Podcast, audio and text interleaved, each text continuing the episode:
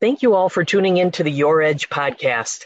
I'm Therese Van Ryne, Global Director of Public Relations at Zebra Technologies, and I'm joined today by Rachel Fabugay to talk about the celebrations that have been taking place at Zebra during Asian American and Pacific Islander Heritage Month, as well as the actions being taken to combat xenophobia. Rachel, who is a Senior Director of Human Resources, is a big proponent for equality both in the workplace and the worldwide community. And she spent the last few weeks establishing a new Asian inclusion network here at Zebra, which we'll talk more about in just a moment.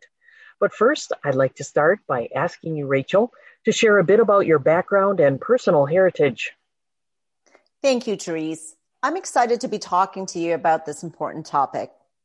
To start with, as you know, I'm Canadian and I'm based in our Mississauga office.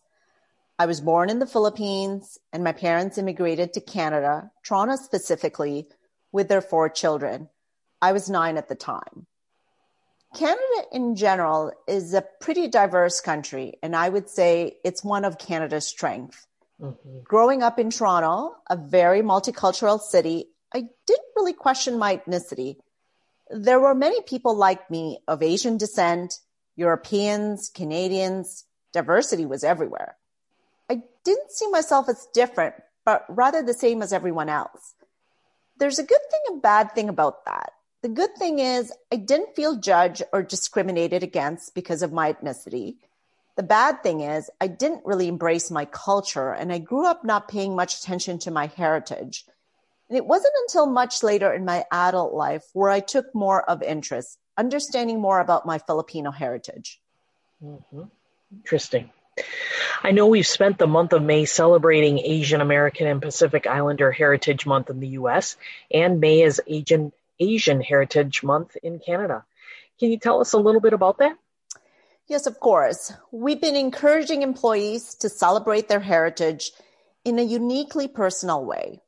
We've also given zebras all around the world the safe spaces needed to talk about the anti Asian violence that has come to the forefront Many want to understand how to be better allies to the Asian and Pacific Islander communities. So we're providing greater awareness and tools to ensure everyone is fully supported. From a national perspective here in Canada, we didn't officially recognize May as Asian Heritage Month until 2002. So it's great to see progress being made. This year, the theme is recognition, resilience, and resolve and it's focused on acknowledging and celebrating Asian Canadians. A national call to action is also being issued to come together to fight the anti-Asian hate crimes that have occurred over the past year. That's great. I know Zebra has just introduced a new Asian Inclusion Network in early May to align with Heritage Month. Could you please tell us a little bit more about the purpose and goal of this initiative? Yes, we're still in the early stage of drafting our mission and objectives. But like many other employee resource groups, our focus is to bring our Zebra Asian community and allies together to provide opportunities for networking, development, and learning. We want to build a sense of community and share with our Zebra Nation what makes us unique and to celebrate our traditions and culture we want to be able to unite all of our Asian cultures while making sure our individual voices and stories are heard. And we want to redefine the narrative behind our racial identities, limiting our association with the model minority myth and other harmful stereotypes. I'm curious, what compelled you to personally step up and lead this inclusion network? I had my first conversation about leading an Asian inclusion network over a year ago with members of our inclusion and diversity leadership team. I saw several employee resource groups being created, and given the size of our Asian population at Zebra, I felt it was important to create a network within the company.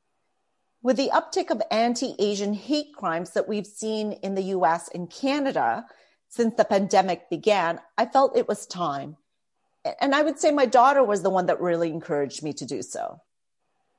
That's great. I believe it's the eighth inclusion network that Zebra has now introduced. So it's great to see it come to life.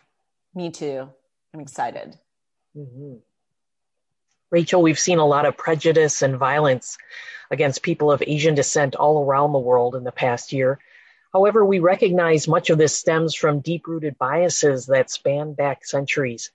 In your opinion, what actions must be taken to elicit the changes needed to create a more accepting and equitable societal culture? That's a great question, but it's also a hard question. I think we need to look at it holistically from an economic, political, social, and cultural perspective. Each play a role in creating an environment of equality and equity, and we all have a role to play in creating an inclusive environment. It's not just the responsibility of our government or businesses or education system. It's all of us and the actions and decisions we make collectively will build a more inclusive and diverse society. Mm-hmm. As an HR professional, do you see inclusivity coming to the forefront in talent acquisition?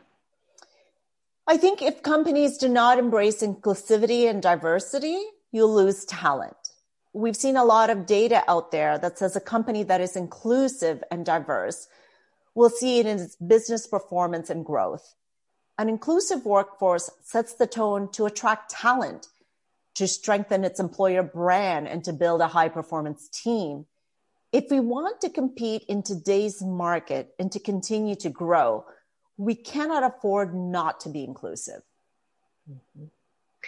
Finally, Rachel, what can individuals and companies do better to support the Asian and Pacific Islander communities right now, as well as other represented minorities in general? educate yourself about the the Asian community. There's a lot of resources out there. Second, be an active ally and support and empower your Asian colleagues. And lastly, and of course, I'll put in a plug for a US employee group for all those zebras listening. Join Zebras Asian and Allies Inclusion Network Group. Those are great recommendations, Rachel, and I'm sure our listeners will appreciate them. I know there are many people out there ready to stand up for the Asian and Pacific Islander communities, and your guidance will help us all become better allies. So thank you for your leadership and insights, Rachel, and thanks for being with us. Thank you, Therese. And thank you to our listeners for tuning into this episode. If you've missed our other discussions around inclusion and diversity, you can catch up on the Your Edge blog. Just click on Corporate Social Responsibility in the blog navigation to find archived episodes. I'm Therese Van Ryne, signing off until next time.